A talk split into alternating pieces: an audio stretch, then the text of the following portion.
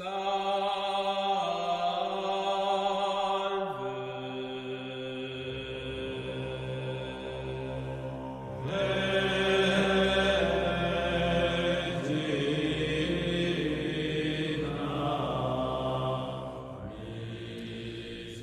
chers amis.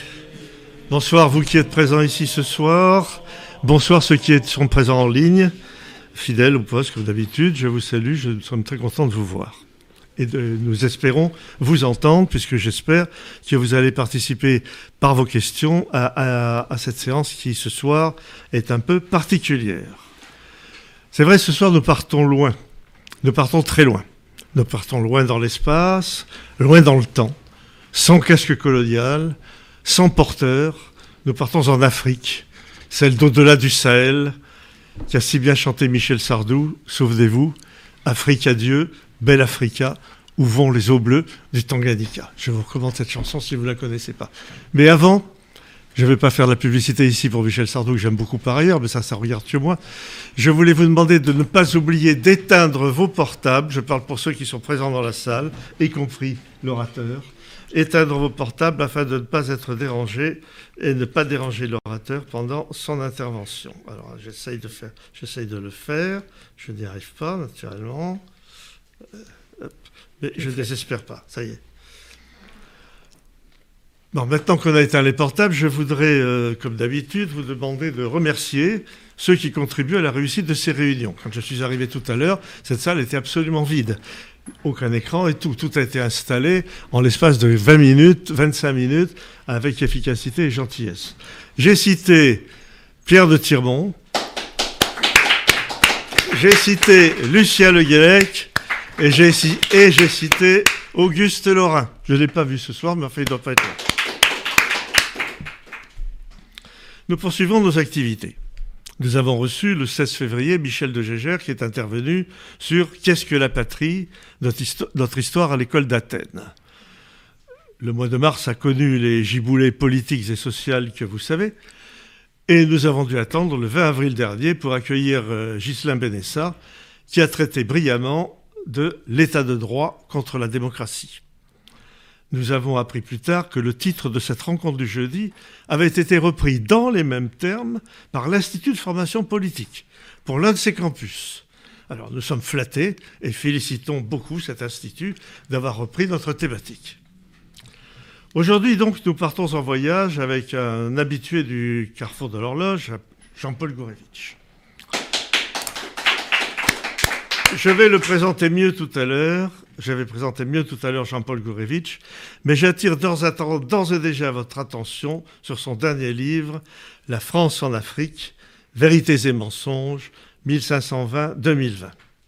Comme je l'ai dit la dernière fois, le sujet qu'il va traiter mérite notre attention, car il a été placé au cœur de l'actualité diplomatique avec la dégradation continue de notre prestige dans nos anciennes colonies, concrétisé d'une part par nos retraits progressifs et d'autre part par la visite récente, et on l'a vu, pas tout à fait triomphale, de notre chef d'État dans ce continent où nous sommes présents depuis 500 ans. Avant de revenir sur ce thème, notez dès à présent que le 15 juin, Henri de Lesquin expliquera pourquoi, dans une rencontre doctrinale, il faut en finir avec le mythe européen. Là encore, le sujet est d'une terrible et brûlante actualité. Toujours au titre des annonces de la paroisse, nous poursuivons aussi la préparation de notre colloque, prévu pour le second semestre, qui aura pour thème l'inclusion, mantra d'un monde sans frontières, qui sera une sorte de suite à celui que nous avions organisé il y a une vingtaine d'années déjà. Sur le refus de l'exclusion, nouvelle expression de l'utopie égalitaire, je vous tiendrai au courant. Je vous rappelle, chers amis internautes présents, mais surtout internautes, que vous avez la possibilité de voir et de revoir ces réunions sources de réflexion et d'analyse. Sources de réflexion et d'analyse, réflexions et d'analyse que vous ne verrez pas, que vous ne trouverez pas toujours guère, que vous trouverez guère ailleurs. Radio Athéna est de ce point de vue une sorte d'université permanente. Vous le savez, faites-le savoir, fréquentez-la. Je voudrais aussi vous rappeler avec insistance que le carrefour de l'horloge ne vit pas que de l'air du temps. Si vous appréciez nos émissions, aidez-nous à les poursuivre. Nous avons besoin de votre aide financière. Cette séance et sa diffusion ne sont pas offertes par le secrétariat d'État chargé de l'économie sociale et de la vie associative que dirige Madame Chiappa, entre autres activités. Euh, ni par celui du ministère de la Culture. Et notre boîte aux lettres ne croule pas sous les avis de subvention. Puisque les personnes physiquement présentes ont payé 5 euros, il serait justice que vous contribuiez aussi au moins au même niveau. Alors vous allez vous dire, mais comment faire? Et je vais vous répondre. Pour soutenir votre action, faites des dons en ligne à Radio Athéna sur YouTube, soit lors de la diffusion en direct à droite de la vidéo sous le fil de discussion, cliquez sur le petit bouton qui prend la forme d'un dollar soit en rejoignant la chaîne, bouton rejoindre, sur la page d'accueil ou sous n'importe quelle vidéo avec un abonnement mensuel. Vous pouvez, aussi faire un don à notre adresse PayPal radioathena.gmail.com ou par Tipeee tipeee.com euh, slash radio-du-6-AT. Nous comptons sur votre soutien en nous aidant. Vous faites action de résistance vous faites action d'espoir et nous avons besoin des deux aujourd'hui. Tiens, puisqu'on parle de résistance, je voudrais juste attirer votre attention sur un fait d'actualité. Vous avez assisté au couronnement du roi Charles III. si vous ne l'avez pas assisté, vous aurez peut-être l'occasion de le faire. Certains d'entre vous l'ont regardé en ligne. Attends que j'ai terminé, avant de commencer à lever les bras au ciel. Vous avez... Bonsoir, mon cher colonel. Ah, vous arrivez, vous êtes à temps. Vous avez pu voir la liesse populaire et la, foule dans les rues de Londres, tout le long du parcours, dehors, les, concerts, les manifestations, etc. Et vous avez pu voir que quelques jours, deux, trois jours après, nous avons fêté le 8 mai, la résistance, la fête de la résistance, parce qu'on ne dit plus la fête de la victoire, on n'ose plus, la fête de la résistance. Champs-Élysées, désert. Désert une population, des, des, forces, des forces de l'ordre en nombre pour empêcher le peuple de s'approcher de notre président. Vous comparez simplement ces deux événements, ça vous parle, je l'espère. Vous connaissez sans doute Jean-Paul Gourevitch, expert international de l'Afrique, d'émigration et de l'islamisme radical, auteur de nombreux ouvrages dont L'émigration en Europe, édité à Acropole en, 2007. La France en Afrique, Acropole 2008. Cours réel de l'immigration en France, édition contribuable associée. Jean-Paul Kourevitch est un écrivain, un universitaire et un essayiste français. Vous ne pouvez pas les voir, mais il y a sur cette table, il va vous en parler tout à l'heure, un certain nombre d'ouvrages qu'il a, qu'il a conçus, qu'il a, rédigés, qu'il a publiés, euh, très originaux, et tous dignes d'intérêt. Euh, il faudrait qu'il nous en dise deux mots tout à l'heure quand il commencera son exposé. Moi, je voudrais juste vous citer celui-là parce qu'il m'a touché au cœur. C'est cet ouvrage qui s'intitule Les forces noires africaines avant, pendant et pendant la Grande Guerre. Ça m'a touché au cœur, vous savez pourquoi? Parce que ça m'a rappelé une anecdote personnelle. Quand j'étais plus jeune, euh, j'étais quelque chose dans la coopération internationale. Et nos anciens combattants africains de l'armée de la coloniale percevaient des pensions d'invalidité. Et au moment des indépendances, les gouvernements français avaient passé des traités, des accords avec les ministères des Finances de ces, des États devenus indépendants, au terme desquels, après avoir cristallisé les pensions, c'est-à-dire les avoir fixées, nous versions à ces gouvernements les sommes correspondantes aux pensions qui leur étaient dues. Et bien entendu, les gouvernements d'époque, certains gouvernements que je ne citerai pas, utilisaient cet argent à d'autres fins. Ce qui fait que nos Shibani, nos caporaux, caporaux-chefs, sergents, lieutenants, euh, médaillés militaires, légion d'honneur, etc., croix de guerre, croix de valeur militaire, etc., etc., vivaient sans un sou dans leur bled. Et quand nous avons appris ça, nous l'avons appris par la bande, nous avons monté une opération dont j'étais le responsable personnellement, c'est pour ça que je vous en parle, c'est un vieux souvenir, excusez-moi de citer un souvenir d'ancien combattant, et nous sommes partis avec un commandant de l'air et un transal avec des, le, Transal rempli, rempli de caisses de billets de 5000 francs CFA. Il y en avait pour je ne sais pas combien. Et nous sommes allés dans le sud d'un pays, de, je ne citerai pas, et nous avons payé les pensions à ces anciens combattants. Quand nous sommes arrivés, nous avons été accueillis par les Gorans d'Issénabré. Certains avaient les, ils étaient en treillis, certains avaient le pantalon, d'autres la veste, rarement les deux ensemble. Ils avaient autour du cou des bandes de mitrailleuses et des, et et des, 24-29 ou des A52 pour les, pour les mieux dotés. Donc des armes, des armes, des, armes des mitrailleuses, des, des armes à répétition. Nous nous sommes installés dans un local où il y avait des, fenêtres qui donnaient sur l'extérieur. Et nous avons installé là nos caisses, nos registres et nos sommes. Le tam-tam a sonné, a tapé toute la nuit. Et le lendemain matin, à partir de 6 heures du matin, en uniforme, en gandoura avec le calot, Légion d'honneur, médaille militaire pendante, croix de la valeur militaire, croix guerre, croix du combattant, croix des blessés, ils sont venus en file et ça a duré une semaine. Nous leur avons payé directement les pensions. Et bien entendu, après, euh, je ne travaillerai peut-être pas secret, mais je dirais que nous avons retiré au gouvernement en question la possibilité de payer les pensions à ces Chibani et nous avons donné ce pouvoir au Péri de France, près de, près de nos ambassades. Excusez-moi d'avoir été long, mais ce bouquin m'a rappelé cette anecdote. Ce qui nous intéresse plus particulièrement ce soir, chez Jean-Paul Gourevitch, pour revenir à lui, c'est qu'il est un spécialiste de son sujet. Il n'a pas inventé dans des livres ou dans des bibliothèques. Il a vécu en Afrique, il connaît l'Afrique, il a été consultant international sur l'Afrique pour divers organismes, dont la Banque mondiale de sinistre réputation et de l'UNESCO. Il a travaillé en, Afrique pendant 25 ans dans le cadre de l'aide au développement. Et d'ailleurs, en 1998, il a publié L'Afrique, le fric, la France. Son livre, Le grand remplacement, réalité ou intox, a fait le point sur le solde naturel des naissances, le solde migratoire, l'importance et la structure de la communauté musulmane et de l'Afrique subsaharienne en France, tout en rectifiant au passage des données souvent perverties par une désinformation dont il a révélé les intentions et les supports. Donc, je vous rappelle le titre de, l'Afrique, de son livre, Le grand remplacement, réalité ou intox. Ce livre a fourni le thème de la rencontre du jeudi du 21 novembre 2019, qui a donné lieu à un débat avec notre président Henri Lesquin.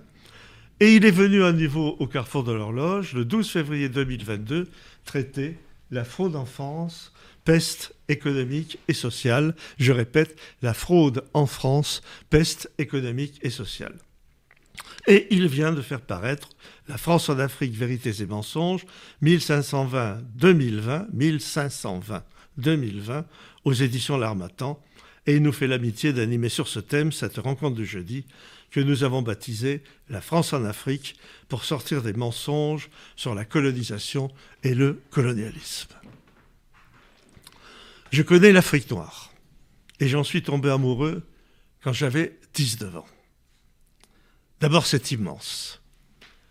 Pour en avoir une idée, sachez qu'à certains endroits, le fleuve Congo, appelé un temps le fleuve Zaïre, qui borde le Congo, ancienne colonie française, et la République démocratique du Congo, ancien Zaïre, est large de plus de 12 kilomètres.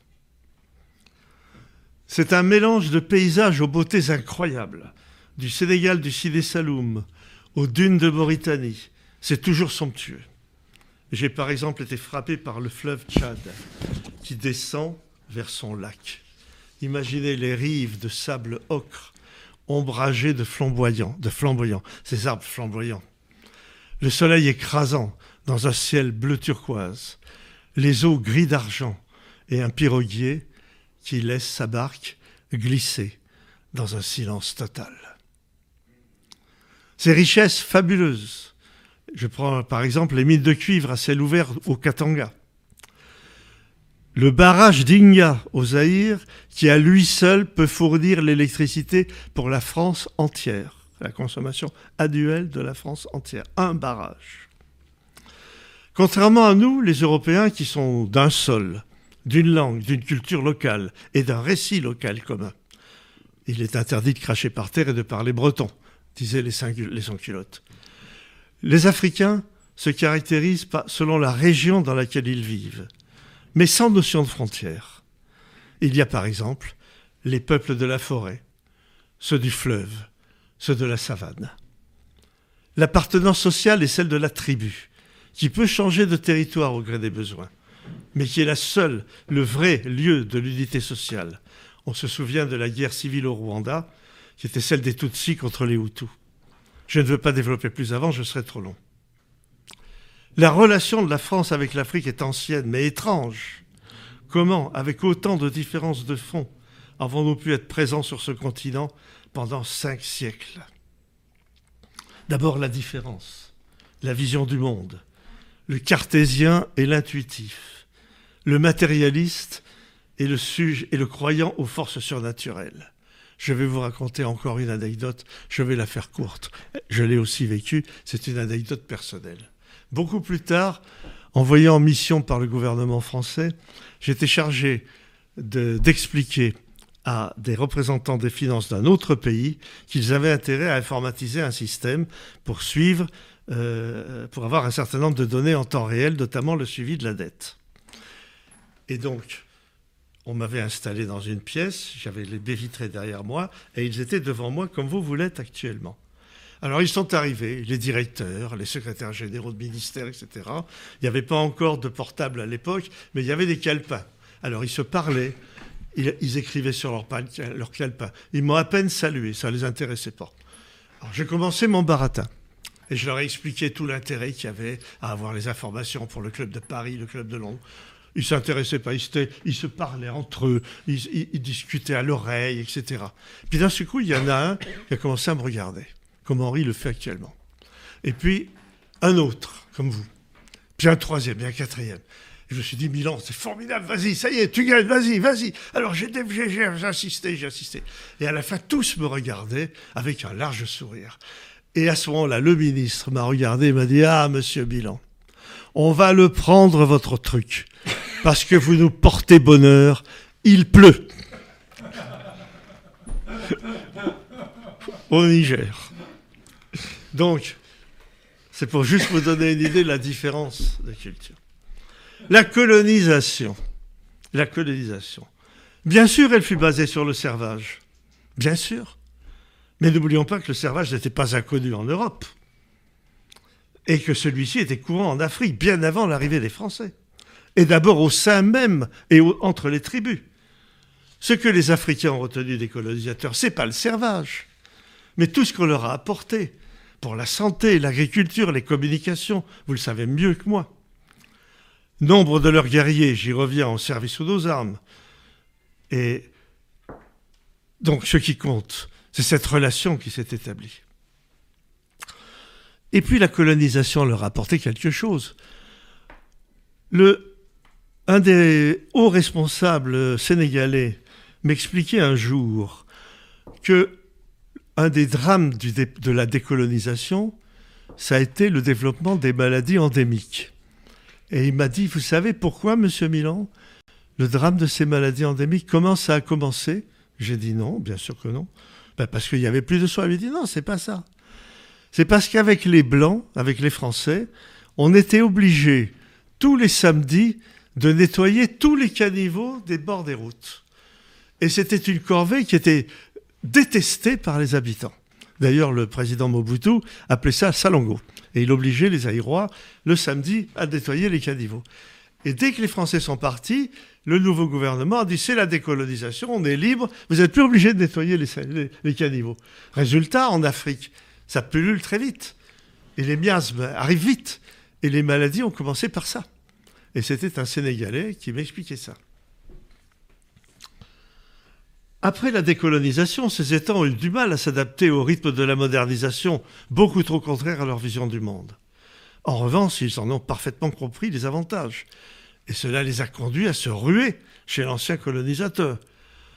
D'autant plus que ce dernier, qui tue les enfants dans le ventre de leur mère, a besoin de bras pour servir le Dieu progrès. Jean-Paul Gourevitch, j'ai été trop long. Je le sais bien. Mais pour vous, de quoi est faite cette relation entre ces deux mondes?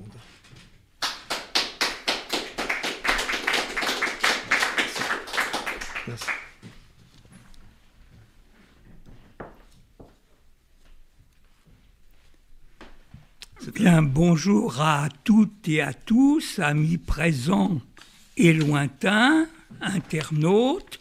Je vais donc vous parler de l'ouvrage La France en Afrique 1520-2020.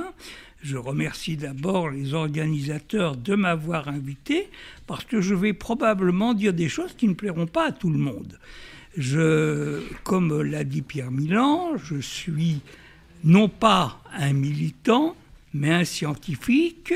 J'ai travaillé donc 26 ans en Afrique pour un certain nombre d'organismes. Il n'y a pas que euh, la Banque mondiale, mais euh, il y a eu la coopération française, le Fonds nordique international, le Conseil de l'Europe, euh, la Commission européenne, et puis des ONG, et puis des cabinets. Et je continue à travailler avec les diasporas africaine présente en France. D'ailleurs, l'ouvrage que vous avez cité tout à l'heure sur les forces noires africaines avant, pendant et après la Grande Guerre ne porte pas mon nom, il porte le nom de l'organisme Solidarité internationale dont j'ai coordonné scientifiquement le travail euh, en rédigeant euh, bien entendu une partie moi-même mais en contrôlant le travail de mes collègues africains puisque ce sont essentiellement des Africains qui ont fait cet ouvrage. Alors l'ouvrage que euh, je présente là est la cinquième édition d'un ouvrage qui est sorti pour la première fois en 2004 aux éditions du Préau-Clair, qui a eu quatre éditions successives de 2004 à 2008. J'en ai quand même vendu 7000 exemplaires. Et j'ai attendu une douzaine d'années avant de refaire une version parce que entre 2008 et 2020, il s'est quand même passé pas mal de choses. Et d'autre part, euh, cet ouvrage ne traitait que de la présence française en Afrique. Il ne traitait pas de la présence africaine en France, et c'est un peu un recto verso, euh, et je voulais euh, ouvrir cette perspective pour qu'on comprenne mieux les rapports extrêmement complexes qui existent entre la France et l'Afrique. Alors pour ceux qui ne me connaîtraient pas, je vais très rapidement euh, expliquer un petit peu ce que je fais. Première chose, en dehors donc de mon travail de consultant et d'expert international en Afrique sur les migrations et sur l'Afrique, je suis spécialiste de la littérature jeunesse. J'ai fait le premier dictionnaire ce qu'on appelle l'abécédaire de la littérature jeunesse, le premier dictionnaire qui va de 1529 à 2013 euh, de la littérature jeunesse en France et dans tous les grands pays du monde. Il y a euh, euh, plusieurs milliers d'items, plusieurs milliers d'illustrations. C'est un travail énorme, mais dont je suis finalement très fier parce que ça n'existait pas. Je fais aussi des ouvrages pour la jeunesse, mais quand je fais un ouvrage pour la jeunesse, je m'efforce de faire quelque chose qui n'a jamais été fait. Donc le ulysse.com n'est pas le Ulysse de l'Odyssée, mais vous voyez que Ulysse a 12 ans et demi, il a son ordinateur portable, il a son appareil photo numérique, il va aller sur les traces de son illustraïeul parce qu'il a gagné euh, un concours, et il va lui arriver les mêmes choses mais au XXIe siècle. Donc il y a le cyclope, Nausicaa, les sirènes, les tempêtes et tout, mais tout ça est transposé. De la même façon, de l'autre côté, vous avez Jules César. Alors Jules César, tout le monde connaît, sauf que personne ne connaît la jeunesse de Jules César. Or, Jules César, avant d'être Jules César, était déjà Jules César. À 11 ans, il est chef de bande dans ce qu'on appellerait aujourd'hui un quartier sensible, le quartier de Subur à Rome. À 14 ans, il épouse une mouflette qu'on a 12, et six mois après, il divorce pour épouser une autre mouflette qu'on a 12 également, mais dont le papa est beaucoup mieux placé dans la hiérarchie des honneurs.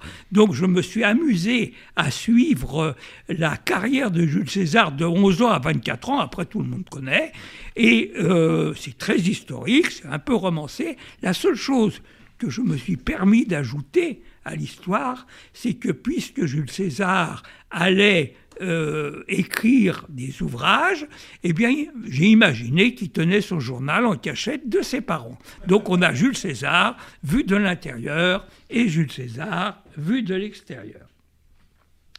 Deuxième point, j'aime bien faire ce que personne ne fait, inventer ce que j'appelle des objets littéraires non identifiés, des olnis.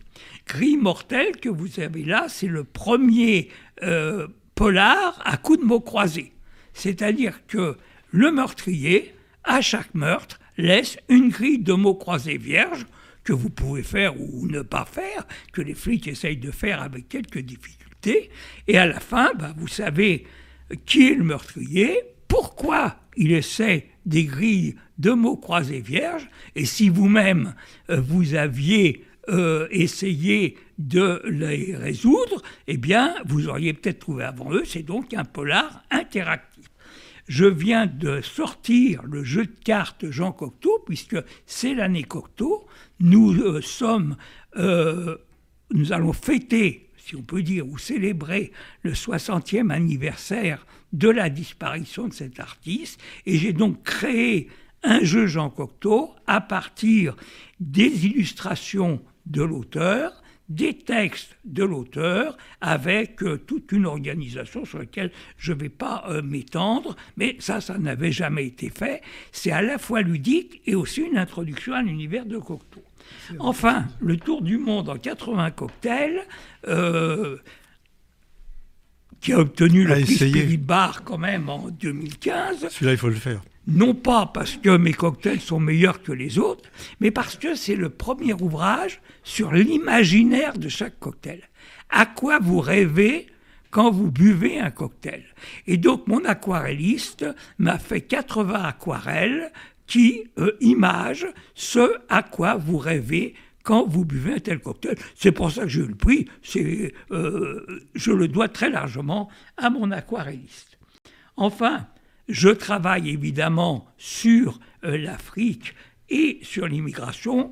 On a parlé des forces noires africaines. J'ai fait l'ouvrage sur la Méditerranée, conquête, puissance, déclin. La première édition est arrivée en finale du prix Méditerranée, mais j'ai été battu. Euh, je ne suis pas assez médiatique pour reporter ce type de prix. Enfin, pour contribuables associés, je fais très régulièrement une mise au point sur le coût annuel de l'immigration. Celle-ci est de 2022. La prochaine sortira dans quelques mois, avant ou après la loi sur l'immigration, mais nous allons tenir une euh, réunion, euh, ce qu'on appelle en quelque sorte une journée parlementaire avec contribuables associés. On l'avait déjà fait et au moins on essaye de fournir des informations sans trop d'illusions, mais c'est aussi notre travail de lutter contre la désinformation, d'où qu'elle vienne et quelle qu'elle soit. J'en ai fini euh, là-dessus et donc euh, je vais euh, passer au propos lui-même de l'ouvrage qui est de reconstituer une mémoire, de confronter les points de vue des chercheurs français et africains, puisque je travaille en Afrique, je suis en liaison avec les chercheurs africains, de combattre la désinformation, de faire un travail de vulgarisation pédagogique et enfin d'essayer avec tous les guillemets possibles, d'esquisser les divers scénarios du futur immédiat sur la présence française en Afrique et sur la présence des Africains en France. Ça, c'est très dangereux. Donc euh, je le déplace. Ah, je sens que votre voix, alors vous en avez besoin. Oui, oui, non, mais vous avez bien raison. Donc il y a 15 chapitres de cet ouvrage qui vont de l'Afrique avant l'arrivée des Occidentaux jusqu'à la politique africaine de la France, depuis Nicolas Sarkozy jusqu'à Emmanuel Macron. Il y a des cartes, il y a une chronologie euh, qui va jusqu'à la fin 2020, des annexes chiffrées, et je me suis même amusé à faire un, euh, comment, un effet typographique. Quand tout le monde est d'accord, c'est en italique. Euh, quand il y a débat, le texte est en romain. Il y a beaucoup plus de romain, évidemment, que d'italique. On pourrait dire, mais pourquoi vous commencez en 1520 D'autant plus que l'ouvrage ne commence pas en 1520. Parce que le premier chapitre, euh, qui s'appelle euh, euh, l'Afrique avant l'arrivée des Français, me permet de traiter un certain nombre de sujets sur lesquels les confusions sont fréquentes. La confusion entre l'esclavage et la traite, la méconnaissance complète de la traite arabo-islamique qui a quand même fait 12 millions de victimes, ça n'excuse pas les 12 millions de victimes de la traite atlantique, mais ça permet quand même euh, d'ouvrir des fenêtres sur un sujet qui est aujourd'hui traité un petit peu, mais qui a eu beaucoup de mal à émerger dans le débat, la méconnaissance complète de l'existence des royaumes africains avant la colonisation. Un certain nombre de gens imaginent que c'est la colonisation qui a donné euh, à l'Afrique son démarrage, pas du tout, et je vais le démontrer, et des confusions sur l'arrivée échelonnée des différentes puissances occidentales sur les côtes africaines. Alors là, il y a toute une série d'anecdotes dans lesquelles je ne vais pas rentrer et que je ne vais pas détailler. Euh, il n'y a pas une date précise, 1520, euh, ça y est, euh, les euh, Français arrivent sur les côtes d'Afrique. Non, il y en a qui sont arrivés en 1494, d'autres en 1506, d'autres en 1518, d'autres en 1530, mais 1520-2020, ça permettait de traiter 500 ans d'histoire de la colonisation. Alors, pour illustrer ça, vous avez d'un côté les différents empires africains qui existait depuis le IXe siècle, pour certains, donc bien avant la colonisation, qu'il s'agisse de l'Empire du Mali, de l'Empire du Ghana, de l'Empire Songhai, du Royaume du Bénin, ou de choses un peu moins connues comme euh, euh, le euh, royaume de Madagascar. Bon, tout le monde a entendu parler de l'Empire Zoulou, mais les royaumes des Grands Lacs ne sont pas connus. Et si on ne connaît pas cette histoire de l'Afrique avant la colonisation, on manque plein de choses. De, deuxième image que j'ai, c'est une sorte d'hommage à mon ami Malek Chebel qui est décédé tragiquement. Euh, Malek Chebel a eu le courage, en tant que musulman, d'écrire un ouvrage sur l'esclavage en terre d'islam. Euh, je ne vous dis pas euh, les euh, remous provoqués par ce type d'ouvrage, même si il a amorti un certain nombre de euh, faits pour que ça soit pas trop violent et pour ne pas faire l'objet d'une fatwa. Alors, si on regarde la colonisation, il y a évidemment euh, la version rose d'un côté, la version noire de l'autre. Euh, la version rose, c'est le progrès, c'est la fin de l'esclavage et de la traite, c'est tout le travail qui a été fait sur l'éducation, qui est un travail quand même extrêmement important, c'est euh, le travail sur la santé, c'est les routes, c'est le chemin de fer, c'est le développement économique et social, la formation d'élites locales avec donc des figures emblématiques comme Fédère ou Savorgnan de Brazza. Mais les chercheurs africains, qui n'ignorent pas pour la plupart les éléments positifs, insistent eux sur les éléments négatifs, c'est-à-dire la course des puissances occidentales au partage de l'Afrique, notamment dans la conférence de Berlin en 1885-86, le pillage des ressources, le travail forcé, les décès sur les chantiers, le fait que la France n'a pas fait d'efforts pour supprimer l'esclavage domestique, mais il faut dire aussi que c'est très difficile parce que ça va contre une tradition africaine bien ancrée, euh, les suggestions administratives et financières, et aussi ont des figures emblématiques, comme par exemple la figure de la Dior. La Dior est un grand résistant euh, africain, c'est 1842-1886, et euh, pour euh, les Sénégalais, par exemple, la Dior est une sorte d'idole. Et d'ailleurs, euh, si on regarde les images, on s'aperçoit que du côté sénégalais, eh bien, il y a des timbres euh, pour euh, célébrer la Dior, et du côté français, les timbres célèbrent plutôt Savorgnan de Brazza. Rien que sur le plan des images, vous avez une opposition fondamentale entre version rose et version noire. Je vais m'arrêter sur le cas Blaise. Euh, Blaise Diagne est une figure extrêmement contestée, mais totalement passionnante. Blaise Diagne, c'est 1872-1934. Euh, c'est le premier député noir français à l'Assemblée nationale. Français parce qu'il faisait partie des quatre euh, enclaves qui étaient dites françaises, Rufisque, Dakar, Gorée et Saint-Louis. Quand euh, Blaise Diagne est arrivé à l'Assemblée nationale, élu contre le représentant officiel des colons, euh, il y a eu des remous. Et euh, certains ont dit ça y est, c'est la fin de tout. Or, Blaise Diagne était, à sa manière, un vrai républicain. Et c'est pourquoi quand ça a commencé à mal tourner pour les forces françaises engagées en 14-18, quand euh, les Africains ont commencé à dire que bon, euh, c'était quand même une boucherie, euh, et je pense par exemple au chemin des dames, Clémenceau s'est dit bah, on va envoyer Blaise.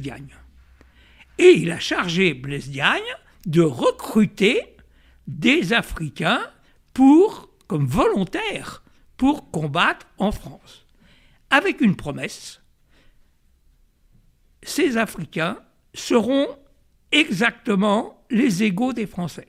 Ils auront les mêmes soldes, ils auront les mêmes pensions, ils partageront la vie des euh, soldats français. Et ça a donné un effet indiscutable puisque 80 000 Africains se sont portés volontaires en 2018 pour combattre les, aux côtés des Français. Et, c'était très important. 1918. Oui, 1918, qu'est-ce que je dis 2018, n'importe quoi. Bon, euh, autant pour moi. Bon, 1918, c'était très important parce que le front de l'Est n'existant plus, à cause de euh, la euh, révolution russe, les Américains commençant seulement à venir, il fallait résister, il fallait trouver des troupes pour résister à la deuxième offensive allemande, la bataille de la Marne, etc. Et alors, euh, Blaise Diagne a fait une campagne extraordinaire parce qu'il arrivait en voiture et les Français, les officiels, suivaient à pied. Donc vous imaginez euh, l'effet sur les populations africaines. Il organisait des banquets et donc euh, euh, les, les villages adoubaient en quelque sorte le soldat qui partait. Alors ça s'est un petit peu moins bien passé après parce que si la France a tenu ses engagements en ce qui concerne les soldes, en partie en ce qui concerne les pensions, pour les pensions des veuves, euh, ça n'a pas véritablement bien fonctionné.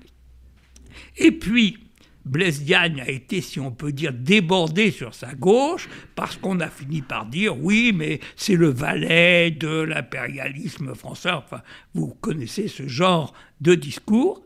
Simplement aujourd'hui, et euh, l'image le démontre, euh, le Sénégal a reconnu en Blaise Diagne un véritable créateur et un véritable acteur des relations franco-africaines.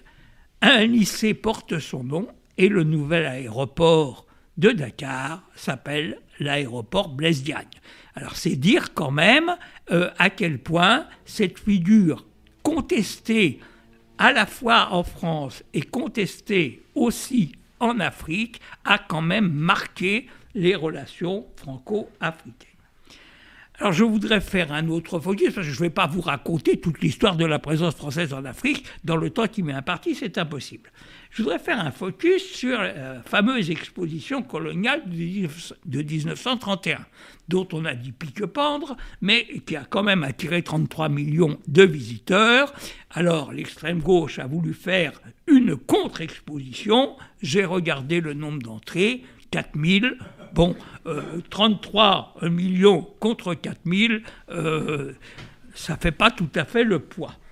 Et euh, cette exposition coloniale a permis quand même, même si on peut discuter d'un certain nombre de choses, a permis quand même aux Français de mieux connaître l'Afrique, de mieux connaître les Africains. Il faut ajouter que l'image de marque des Africains depuis la guerre de 14-18, avait changé en France. Les Français qui avaient l'habitude de considérer les Africains un petit peu comme des sous-hommes euh, bien rigolards, mais pas euh, véritablement astucieux, ont compris beaucoup mieux ce qu'était un Africain. Et vice-versa, je crois que euh, les Africains ont permis de changer un certain nombre de choses sur l'image de la France en Afrique. Bien entendu, euh, cette euh, exposition coloniale était une glorification de l'Empire français et toute la littérature qui va jusqu'en 1939, euh, la littérature et les journaux ont glorifié les réalisations françaises. J'en ai mis quatre là pour euh, euh, que vous le voyez. Euh, vous avez une équipe qui déblaye une route en Oubandie. Vous avez des administrateurs qui rendent la justice. Vous avez un enseignement des jeunes guinéennes et vous avez la maternité de Dakar qui est quand même une réalisation extrêmement importante je vais sauter quelques années pour euh, rappeler comment on est passé de l'Union française à la, aux indépendances africaines par toute une série d'étapes, euh, Madagascar, les troubles en AOF, la guerre d'Indochine, la première indépendance, qui est celle du Ghana, qui a généré l'indépendance de la Guinée et puis le domino des, indépendances africaines parce qu'il a suffi qu'un pays africain se proclame indépendant en 1960 pour que tous les autres pays africains de la euh, communauté euh, recherchent et demandent à leur tour et obtiennent l'indépendance. Je ferai maintenant un focus sur la France-Afrique. Euh, ce qui est assez intéressant quand même, c'est que contrairement à ce qui se dit, le terme France-Afrique a été inventé positivement. Il a été inventé positivement par un journaliste en 1945 qui disait ben, euh, il faut faire euh, une sorte d'union entre la France et l'Afrique. Il a appelé ça la France-Afrique.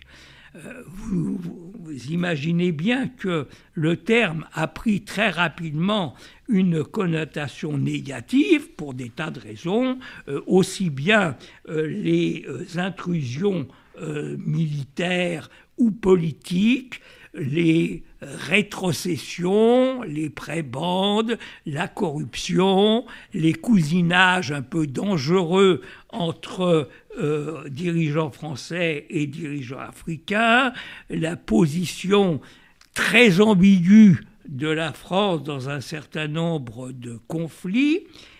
Et aujourd'hui, on voudrait nous faire croire que la France-Afrique, ça continue. Je me suis amusé à euh, trouver euh, des affiches qui laissent entendre, vous voyez, vous avez le président Ouattara à côté du président Macron, comme si, euh, à nouveau, la France-Afrique existait. Bon, c'est de l'affiche de propagande, mais ce qu'il faut dire beaucoup plus sérieusement, c'est que la France-Afrique, c'est aujourd'hui quelque chose de fini. C'est un mythe.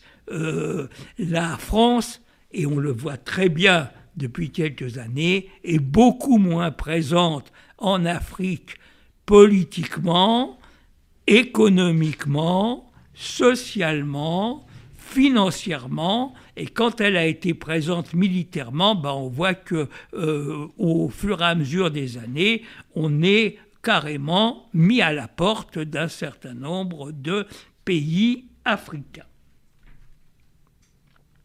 Alors, je vais faire un focus maintenant sur le rapport entre croissance démographique et croissance économique je prends mes sources dans des organismes internationaux, même si on ne peut pas toujours faire confiance complètement aux organismes internationaux en ce qui concerne l'Afrique. Parce que vous savez bien, euh, dans certains pays, il n'y a même pas véritablement d'état civil. Quant aux données, elles ne prennent en compte que l'économie formelle, et non pas l'économie informelle qui fait vivre dans certains pays jusqu'à 80% des Africains, et je suis bien placé pour le savoir.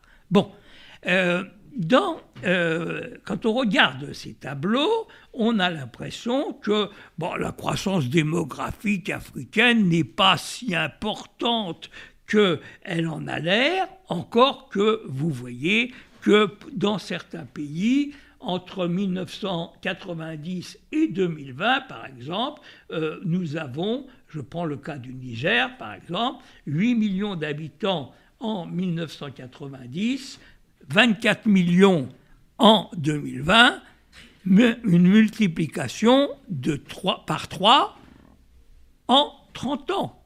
Et si on poursuit sur cette trajectoire, mais je vais y revenir, la transition démographique est un des problèmes que les futurologues euh, ne savent pas résoudre et sur lequel ils se cassent les dents. C'est pas parce que nous avons eu une courbe pendant 30 ans que cette courbe va suivre exactement la même fonction. Mais si elle suivait la même fonction, le Niger arriverait très vite à 100 millions d'habitants et il est absolument impossible que le Niger nourrisse tous euh, ses euh, enfants. Il ne leur laisserait le choix vraiment qu'entre émigrer se révolter ou une pauvreté absolue. Alors ça, c'est la croissance démographique.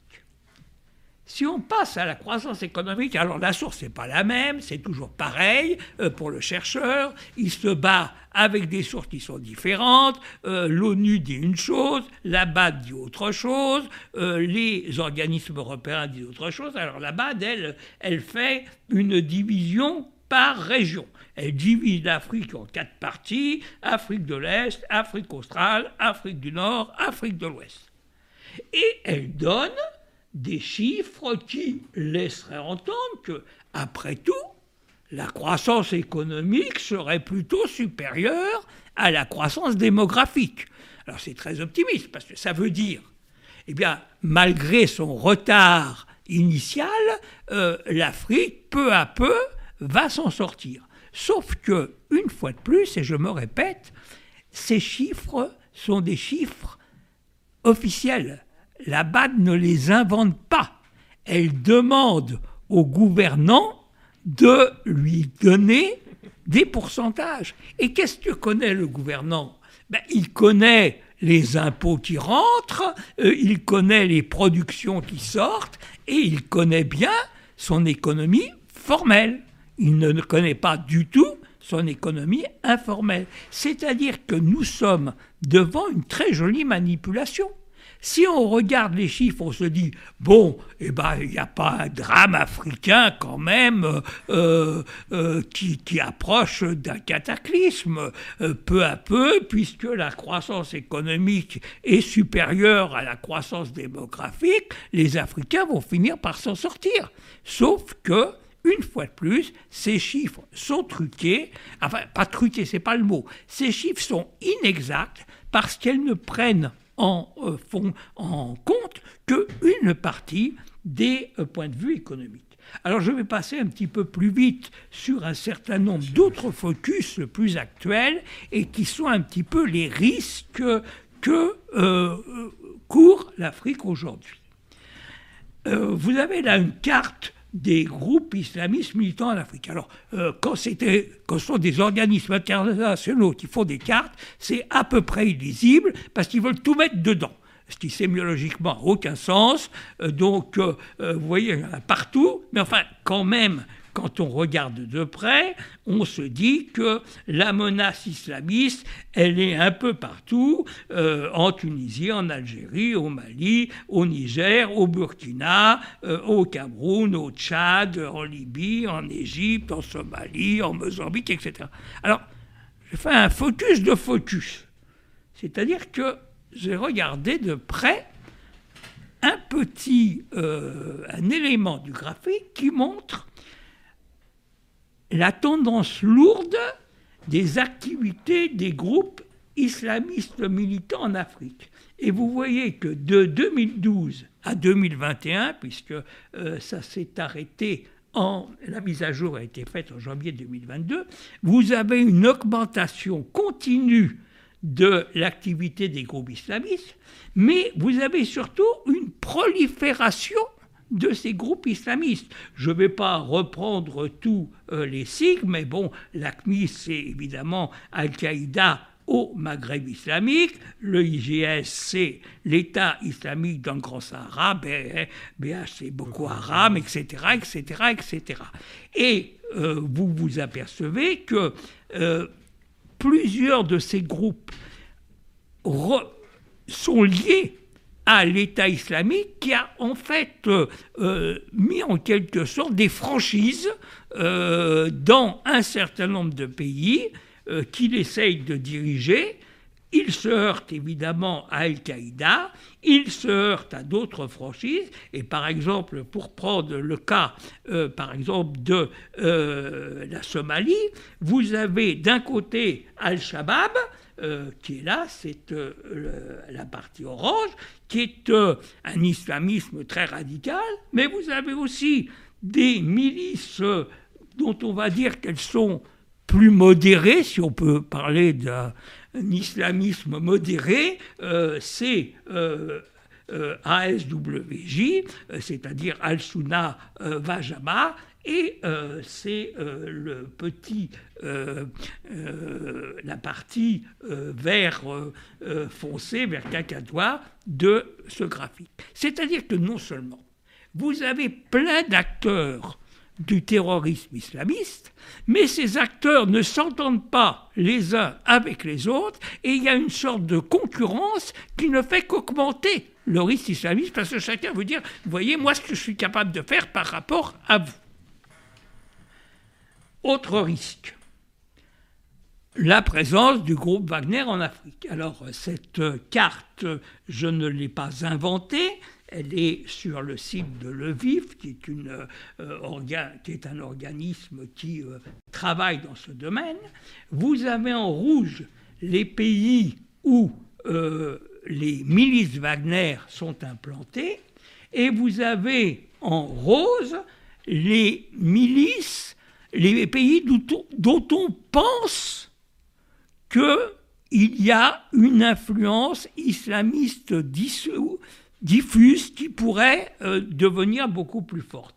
Et si vous faites la comparaison entre la Centrafrique, bien rouge, parce que les euh, milices Wagner contrôlent véritablement la Centrafrique, et la République démocratique du Congo, où il y a une présence des milices Wagner, mais pour l'instant relativement discrète, c'est quand même un exemple de l'entrisme russe en Afrique. Et si vous regardez les choix des pays africains euh, à l'ONU quand il s'agit de condamner euh, l'invasion militaire russe en Ukraine, bah, vous pouvez regarder et faire le décompte. La plupart des Africains, des pays africains, se sont courageusement abstenus.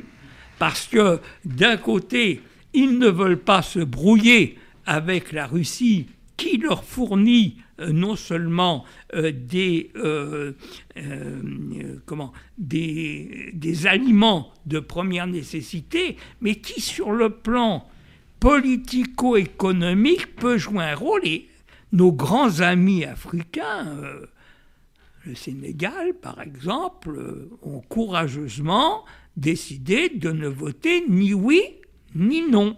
Donc euh, vous avez, de ce point de vue-là, euh, un entrisme euh, russe en Afrique qui est important et qui s'ajoute à l'entrisme chinois, à l'entrisme américain et bientôt à l'entrisme coréen.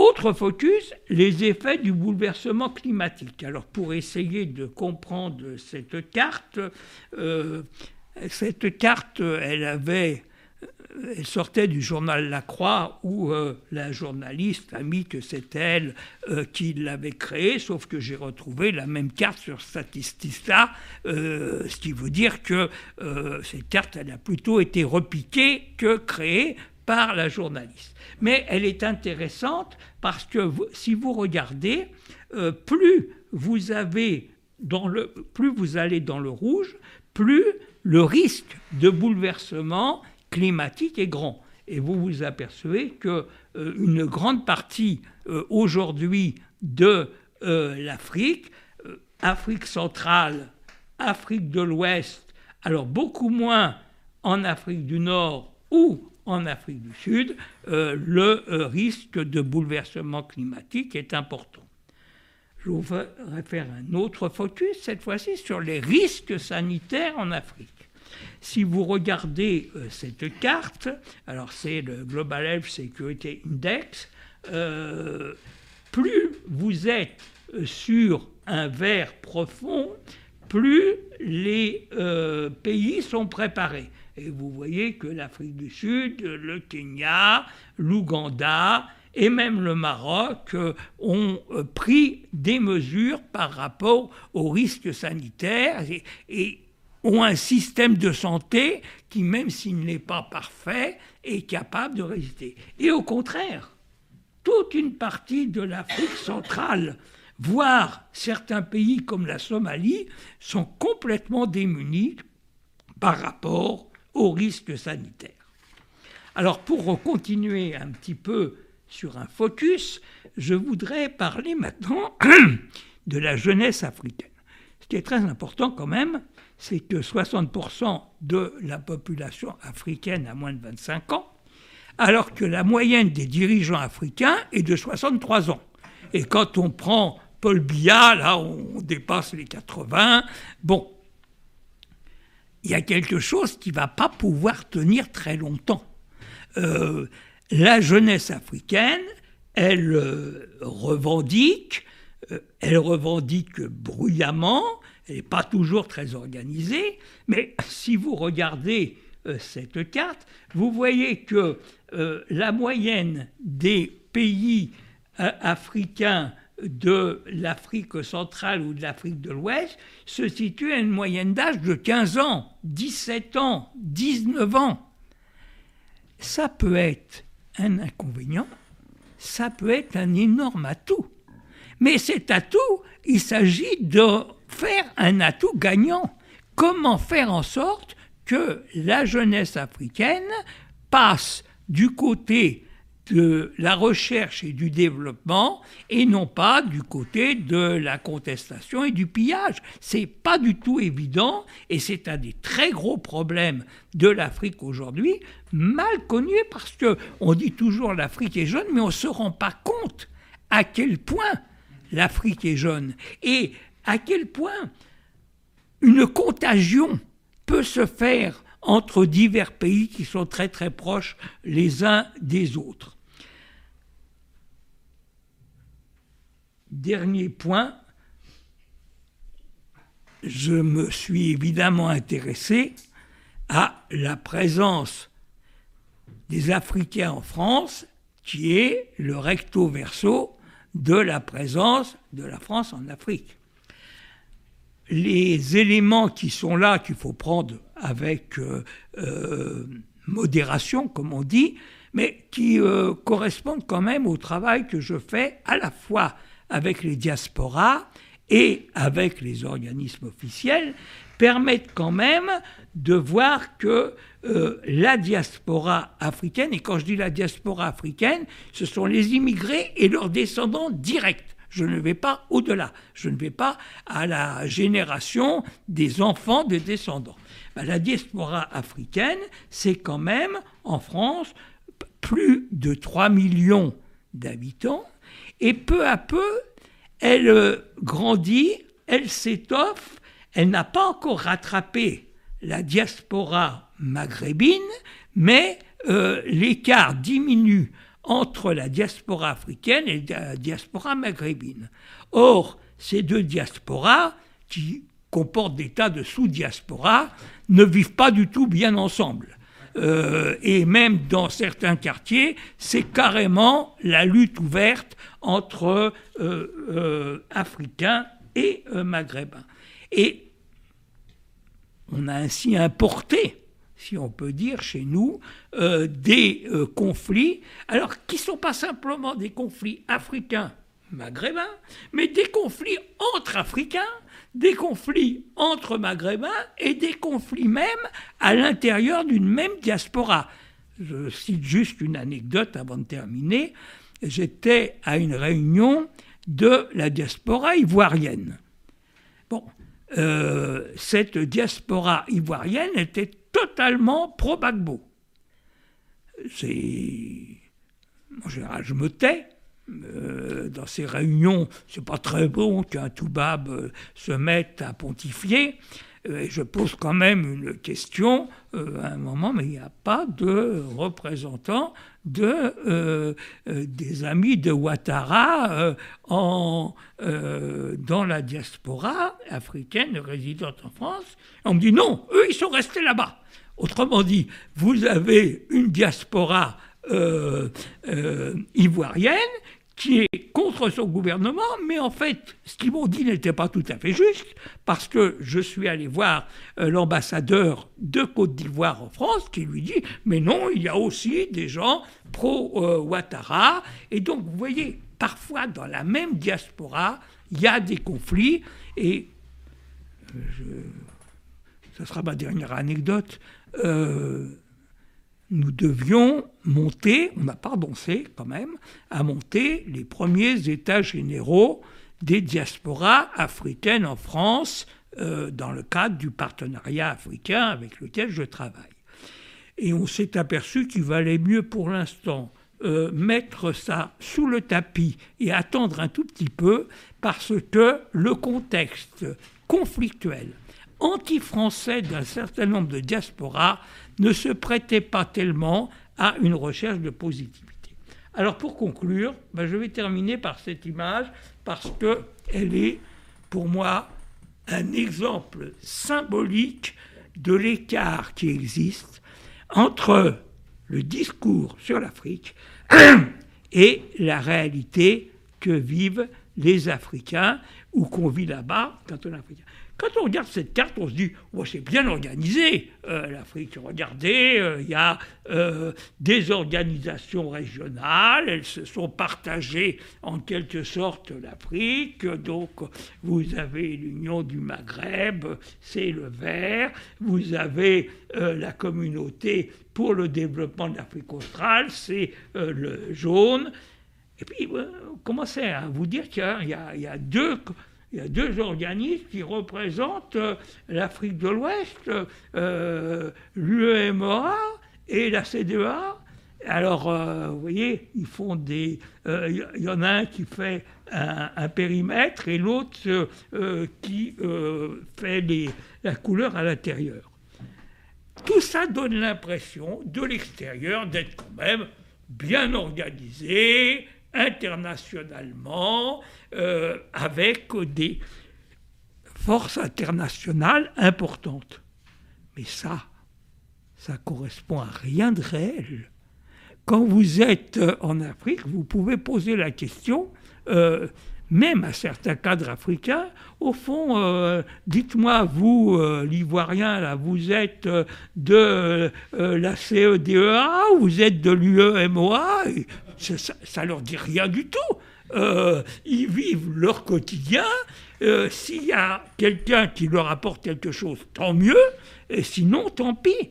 Et ce que je voulais dire quand même, c'est que nos journalistes, qui ne sont pas sur le terrain, qui sont, alors si, euh, ils viennent passer cinq jours à euh, l'hôtel Ivoire euh, d'un côté ou au Teranga de l'autre, bon, mais ils ne sont pas sur le terrain. Ils ne sont même pas sur le terrain des diasporas. Parce que je vous assure que quand on travaille avec les diasporas, on rencontre quand même très peu de journalistes. Hein. Bon. Euh, eux, ils ont les chiffres officiels, les cartes officielles, et ils euh, fabriquent, ils formatent une information à partir de ce qui est officiel. Nous, on essaye modestement de faire un travail de terrain pour euh, essayer un petit peu de comprendre ce qui se passe et intervenir par-ci, par-là, un peu à la marge. Voilà ce que je voulais dire pour terminer mon propos. J'espère être resté dans les temps et je vous remercie de votre attention.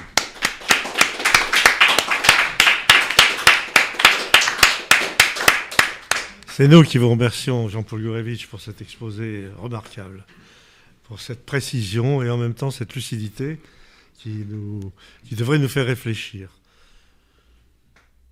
Si je comprends bien, l'Afrique est à la fois jeune, elle est donc bouillonnante, elle est à la fois désireuse euh, de progrès, mais elle ne fait pas grand-chose pour se le donner elle-même.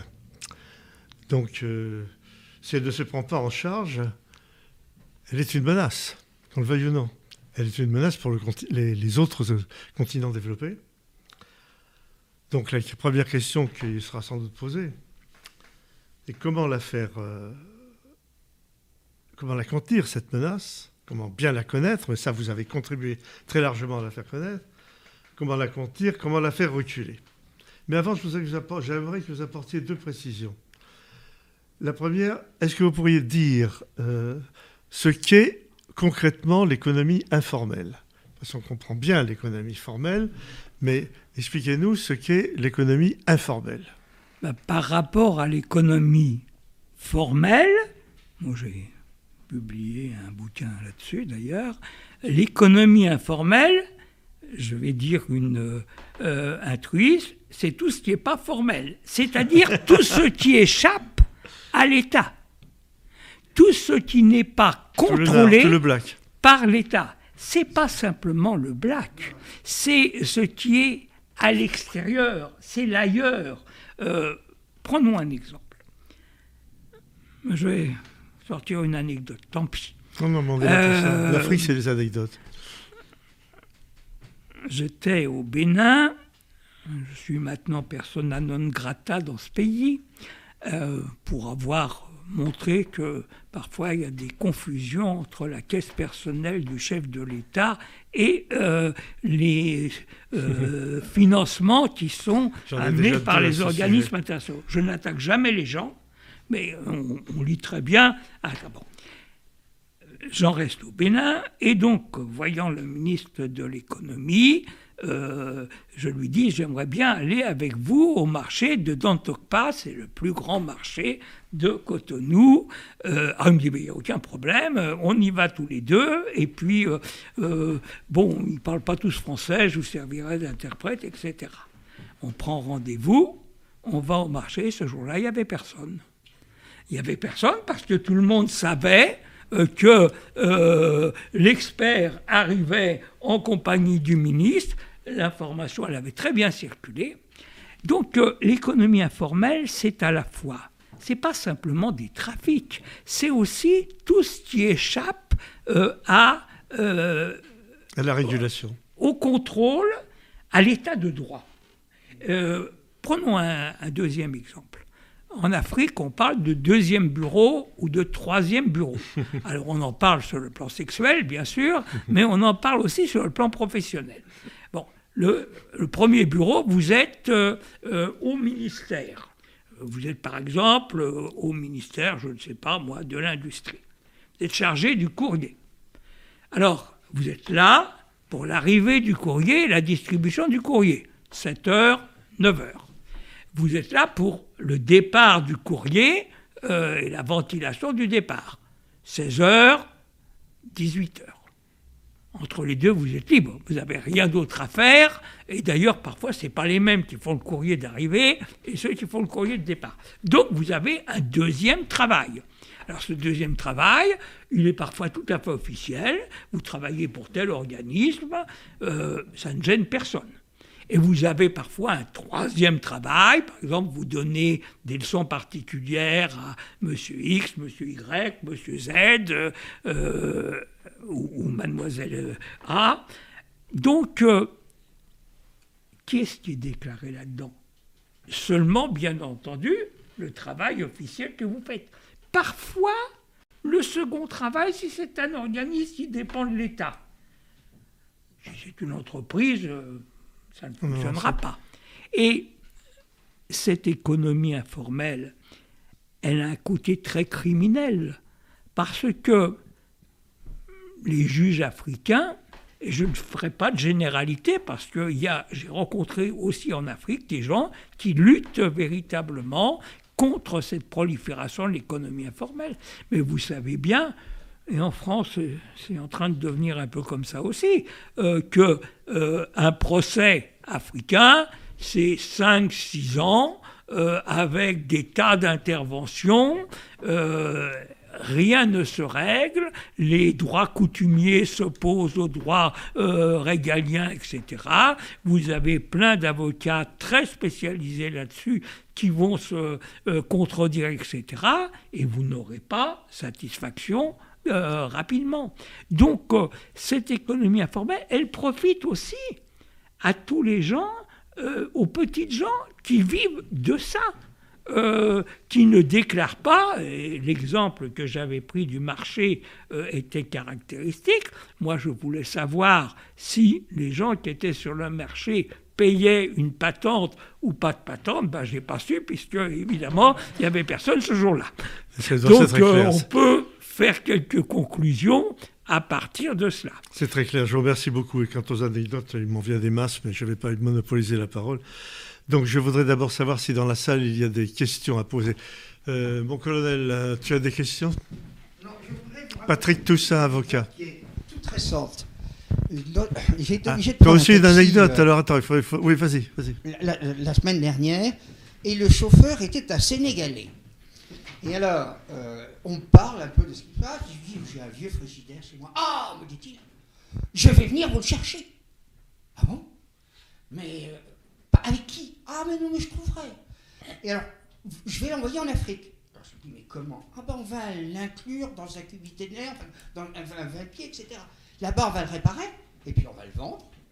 Voilà, c'est, je pense que c'est un exemple de, de l'économie informelle telle que ça se pratique euh, en Afrique. D'accord, merci. Y a-t-il des questions déjà? Après, je vais raconter deux histoires, si vous avez le temps. Oui, monsieur. À qui vous posez la question et la question? Monsieur Gourevitch, oui. Allez-y. Alors, commenterait la contre-exposition qui a été faite en réaction à l'exposition coloniale de 1931 oui, ben, euh, Cette contre-exposition, elle avait, donc elle était organisée par les surréalistes avec l'appui des communistes, et elle avait pour but de dénoncer euh, la mainmise de la France sur les colonies, le fait que nous pratiquions un néocolonialisme qui était proche d'un système d'esclavage camouflé. Euh, pourquoi ça a mal fonctionné? D'abord, c'était à Ivry, qui n'était pas quand même un lieu euh, emblématique par rapport à une exposition coloniale qui se trouve en plein Paris et qui pousse ses prolongements jusqu'à Vincennes. Et d'autre part, ils avaient pourtant, alors je, l'ai en possession, euh, euh, il est sur la, comment, sur l'expo qu'on a faite sur la caravane de la mémoire, qu'on a faite avec les Africains d'ailleurs sur la caravane de la mémoire. Alors il y avait plein de tracts qui étaient distribués pour inviter les Français à montrer leur opposition au pillage de l'Afrique, au saccage de l'Afrique et au fait de euh, considérer euh, les Africains comme des euh, personnages sous-développés. Alors, moi j'ai été étonné qu'il y ait eu si peu de monde, parce que le Parti communiste, c'était quand même un parti important, même en 1931. Probablement, les gens ne se sont pas mobilisés là-dessus parce que l'Afrique, ça ne les intéressait pas véritablement. C'est-à-dire que, idéologiquement, les responsables étaient très mobilisés sur euh, euh, ces, problématiques, mais le, public n'a absolument pas suivi. Je ne sais pas si j'ai répondu à votre question. J'aurais une autre, une autre question, si vous permettez. Euh, vous avez très bien évoqué la, la, pénétration islamique, la pénétration des, milices de Wagner. vous avez aussi évoqué la pénétration chinoise. Vous n'avez pas vraiment développé ce sujet, mais vous en avez pas mal parlé quand même. Ces trois, est-ce que ces, ces, différentes pénétrations sont-elles compatibles? Ou est-ce que, est-ce que elles ne sont pas génératrices finalement de conflits internes supplémentaires pour l'Afrique? Alors bon, Hein, je, redis, hein, moi je fais de l'expertise scientifique. Donc je ne me lance pas ah dans des prévisions euh, à très long terme. Ce que j'ai remarqué, au moins pour la pénétration islamique, parce que je l'ai vécu, euh, c'est que l'islamisme qui fonctionnait autrefois dans les couches les plus précaires de la population, c'est-à-dire ceux euh, qui étaient plus ou moins subventionnés, plus ou moins aidés. Il y avait plein d'associations caritatives, il y avait plein d'organismes aussi éducatifs, avaient gagné peu à peu les cadres, les jeunes cadres euh, africains. Et pourquoi? Parce qu'au fond, ces jeunes cadres africains, ils n'ont pas 17 ans ou 19 ans, ils en ont 40, mais ils se disent, euh, nos chefs sont corrompus nous avons tout essayé. On a essayé le communisme, on a essayé la Banque mondiale, on a essayé le libéralisme, on a essayé le castrisme, on a essayé le maoïsme, on a essayé le socialisme démocratique. Rien ne marche. Donc, pourquoi pas l'islamisme? Et là, vous sentez qu'il y a un ferment qui, s'il était porté par des leaders charismatiques, pourrait se développer euh, relativement facilement. Et bah, je vais encore tomber dans les anecdotes. Euh, je l'ai vécu. On parle aussi de la Russie. Euh, les gens avec qui je travaillais, des Africains d'autres, autrefois, on s'invitait les uns chez les autres. là, c'est fini. je ne suis pas encore le Toubab qui représente euh, euh, l'affreux esprit gaulois euh, confronté à la règle de vie africaine, mais les rapports personnels sont devenus des rapports professionnels, strictement. C'est-à-dire qu'on voit bien, on est accepté pour de, travail de compétences ou autre, et puis parce qu'on aide aussi euh, les, Sénégalais aujourd'hui, euh, euh, leur éducation se fait à travers Sidi Rama. Sidi Rama, c'est le bouquin de lecture, c'est la base du bouquin de maths, c'est la base du bouquin de formation pratique.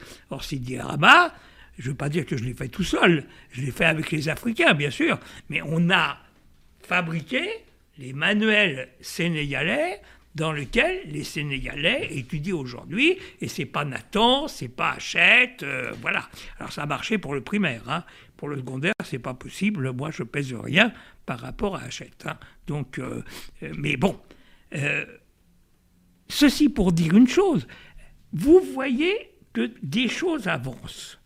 Vous essayez de faire, d'accompagner le mouvement. Et puis il y a une limite. Et la limite, vous ne la passez pas. Et la limite, c'est euh, des forces beaucoup plus importantes que vous. Euh, c'est la corruption aussi. C'est le fait que moi, je ne peux pas donner de l'argent euh, comme ça à X, à Y. Bon, c'est très facile pour des euh, euh, grosses maisons d'édition implantées. Je, parle mhm. de l'édition là parce que ça a été un de mes sujets. Mais euh, quand on a travaillé sur... on avait un, un, programme formidable. 700 000 ouvrages de jeunesse à faire, ouvrages de jeunesse, c'est-à-dire pas d'éducation. Livres de jeunesse à faire pour la jeunesse sénégalaise. Alors évidemment, on m'a embauché, parce que je suis spécialiste de la littérature de jeunesse. Bon, j'ai accompagné le mouvement pendant longtemps. On est arrivé aux maquettes zéro, on a fait les maquettes zéro. Les maquettes zéro, c'est juste avant la sortie euh, du, du bouquin. Et puis, je me suis aperçu qu'il n'y avait plus d'argent. Parce que l'argent, il avait été dépensé en mission à l'étranger pour tel truc, en paiement euh, de fonctionnaires qui étaient déjà payés par ailleurs pour le travail qu'ils faisaient. bien connu, oui. Alors je suis parti. Je suis parti. Je vais. Euh, merci. Je. Excusez-moi, je ne veux pas, vous interrompre, le temps passe. Il y a sans doute d'autres questions. Je vais d'abord demander. Euh, Henri, tu veux prendre la parole? La question, Henri, et puis après, on passera peut-être la parole aux internautes s'il y a des questions. Donc très intéressant ce que vous avez dit, cher euh, Jean-Paul Gourevitch, mais j'ai deux remarques perfides à vous faire. Oh, ça ne m'étonne pas de vous. Euh, non, Alors la première, c'est la comparaison que vous avez faite entre le bilan positif de la colonisation et le bilan négatif. Euh, c'est une symétrie des fausses fenêtres. le bilan positif est indiscutable, l'éducation, la santé, le développement économique, et ainsi de suite. Quant, à, la liste des éléments négatifs, je citerai par exemple le, pillage des ressources naturelles. C'est une blague. C'est l'exploitation des ressources naturelles euh, que, les anciens colonisés étaient incapables d'exploiter par eux-mêmes. C'est la première remarque. La deuxième remarque, c'est euh, votre vocabulaire. Alors je vais vous dire, apprendre quelque chose. Le Maghreb, c'est l'Afrique du Nord. Autrement dit, le Maghreb fait partie de l'Afrique. Donc on ne peut pas opposer les Maghrébins aux Africains. Les Maghrébins sont des Africains. Donc vous employez le vocabulaire cosmopolitiquement vous dites africain pour noir. Euh, les, Nord-Africains sont des, Africains. L'Afrique n'appartient pas aux Noirs plus qu'aux Blancs. Alors, je vous réponds quand même là, parce que euh, l'ouvrage, j'aurais dû commencer par le dire, l'ouvrage sur la France en Afrique ne traite que des Africains subsahariens. Je n'ai pas du tout traité du Maghreb dans cet ouvrage. J'aurais pu faire la France au Maghreb, etc., mais je suis pas compétent. Euh, j'ai beaucoup travaillé avec les Marocains, un tout petit peu avec les Algériens, et c'est fini. Euh, et je n'ai pas travaillé avec les Tunisiens, donc je suis pas compétent là-dessus. Donc euh, sur ce plan-là, je veux bien admettre votre critique que quand je dis africain, je devrais dire à chaque fois africain subsaharien pour être plus précis, mais c'était bon. Quant à votre première remarque sur l'opposition entre la version rose qui serait extrêmement importante et la version noire qui serait, euh, selon vous, euh, peu de choses, euh, oui, ce n'est pas du tout le point de vue des chercheurs africains. Hein. et je suis bien obligé, et c'est mon travail, et je le ferai même si ça déplaît. J'ai dit d'ailleurs au début que euh, ce que je vais dire ne plaira pas automatiquement à tout le mmh, monde. Euh, je suis obligé de tenir compte à la fois des travaux des chercheurs français et des travaux des chercheurs africains. Or, c'est peut-être triste à dire, mais euh, les Africains eux-mêmes sont très critiques même quand ils reconnaissent, pour certains, l'apport euh, positif euh, de la France. Très bien. Question des oui, très bien, mais vous avez le droit. C'est très intéressant. Question des internautes. Euh, Sandrine Blovo, merci pour votre exposé qu'elle a trouvé très intéressant. Elle dit l'Afrique n'a absolument. On salue Sandrine Blo, d'ailleurs, on la remercie d'être présente avec nous. Euh, L'Afrique n'a, ce ne sont pas des questions, mais ce sont des remarques. L'Afrique n'a absolument plus confiance en la France et je pense qu'ils ont sacrément raison. Euh, Aujourd'hui, ils se tournent vers la Russie. Oui, bah, j'ai montré euh, la- l'implantation progressive des milices Wagner qui date de, peu d'années. hein. Tout ça, ça s'est fait en 3-4 ans. Bon, euh, maintenant, dire que l'Afrique n'a plus confiance en la France, bon, elle a le droit de le dire, mais je lui laisse la responsabilité de ce qu'elle dit. Le deuxième point, c'est que il, peut se passer pour les milices Wagner ce qui s'est passé pour les Chinois.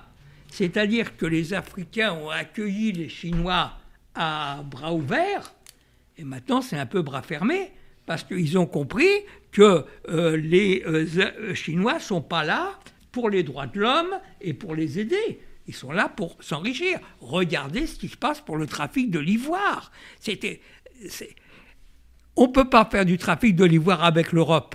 Eh ben, les Chinois, ils ont bien compris, tout le trafic de l'ivoire est passé du côté des Chinois. Et il se peut que, un jour ou l'autre, on se rende compte que les milices Wagner sont pas là pour lutter contre les islamistes et pour euh, euh, supprimer la corruption. Les milices Wagner, elles se payent sur la bête. Euh, elles euh, profitent des ressources africaines.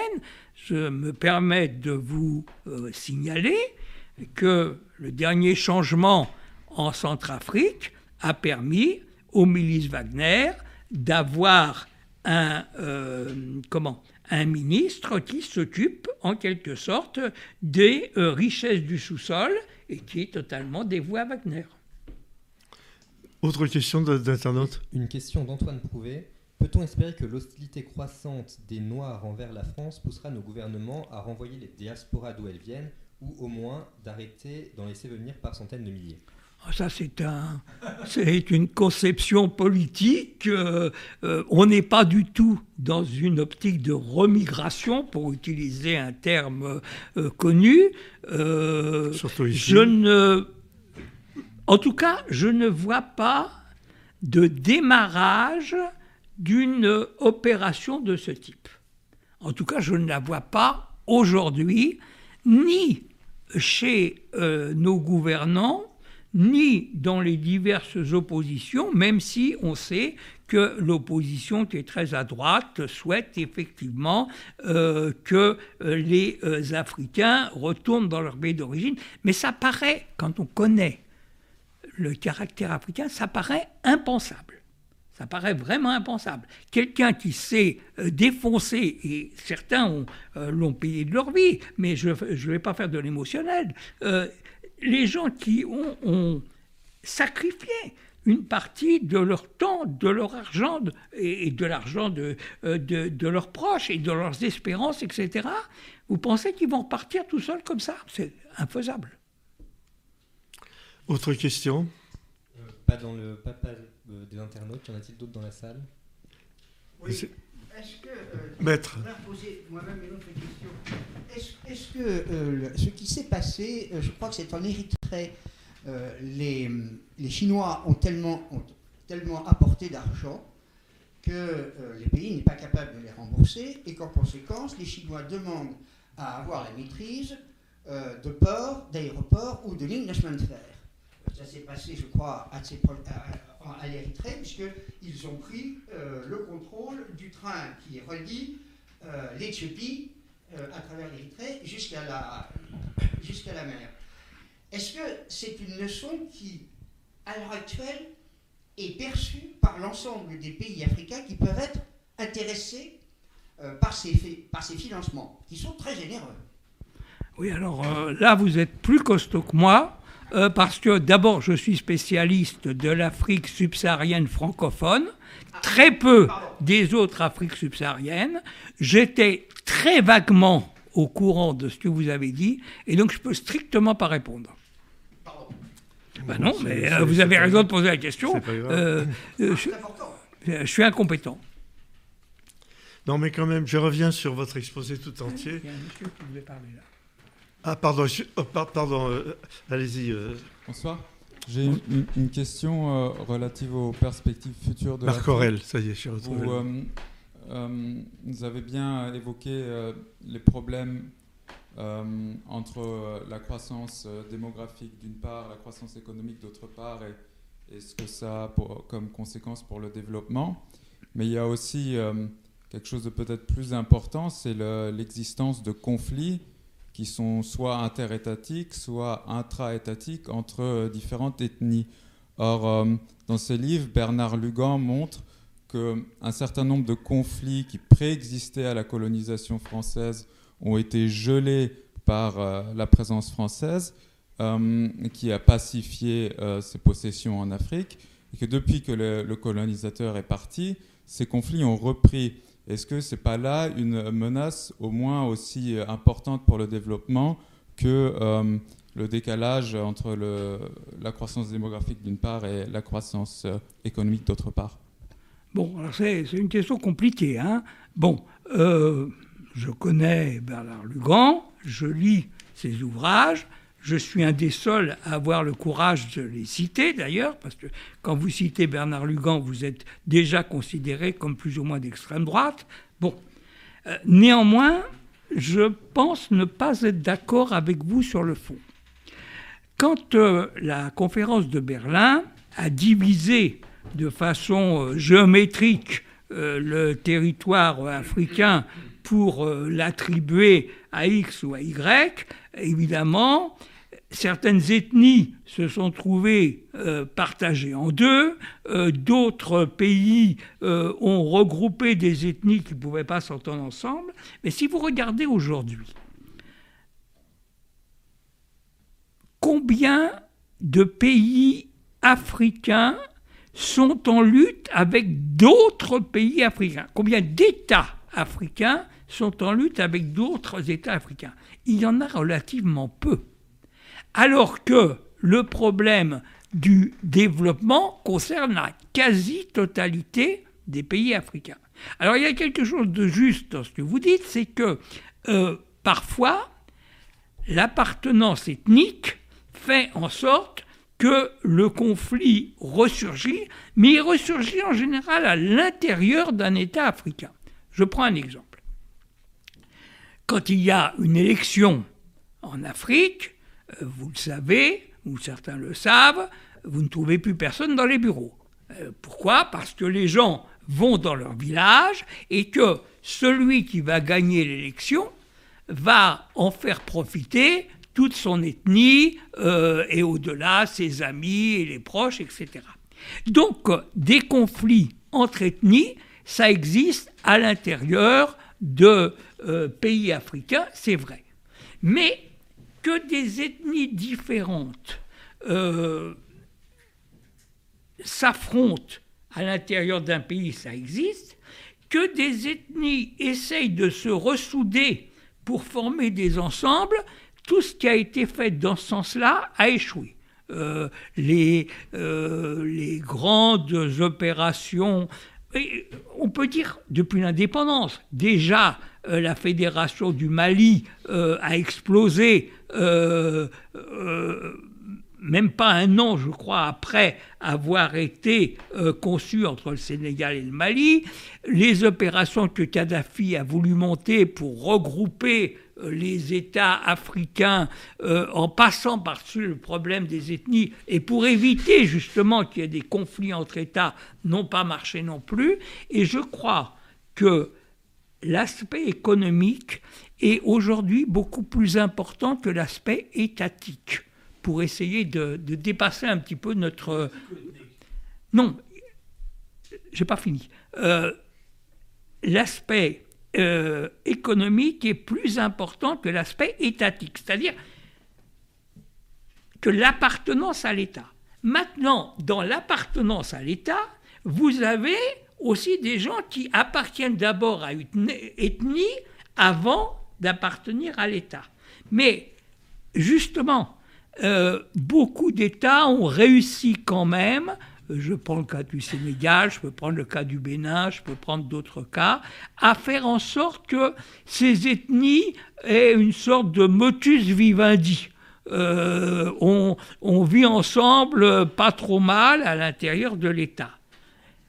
Mais ça ne veut pas dire que l'État va être le moteur de l'économie. Et c'est là la, différence. Donc, penser que ce sont les conflits entre États africains aujourd'hui qui sont plus importants que les problèmes de développement, je pense que ça ne correspond pas à ce qui se passe en Afrique globalement. Si, vous permettez, je vais juste compléter votre réponse.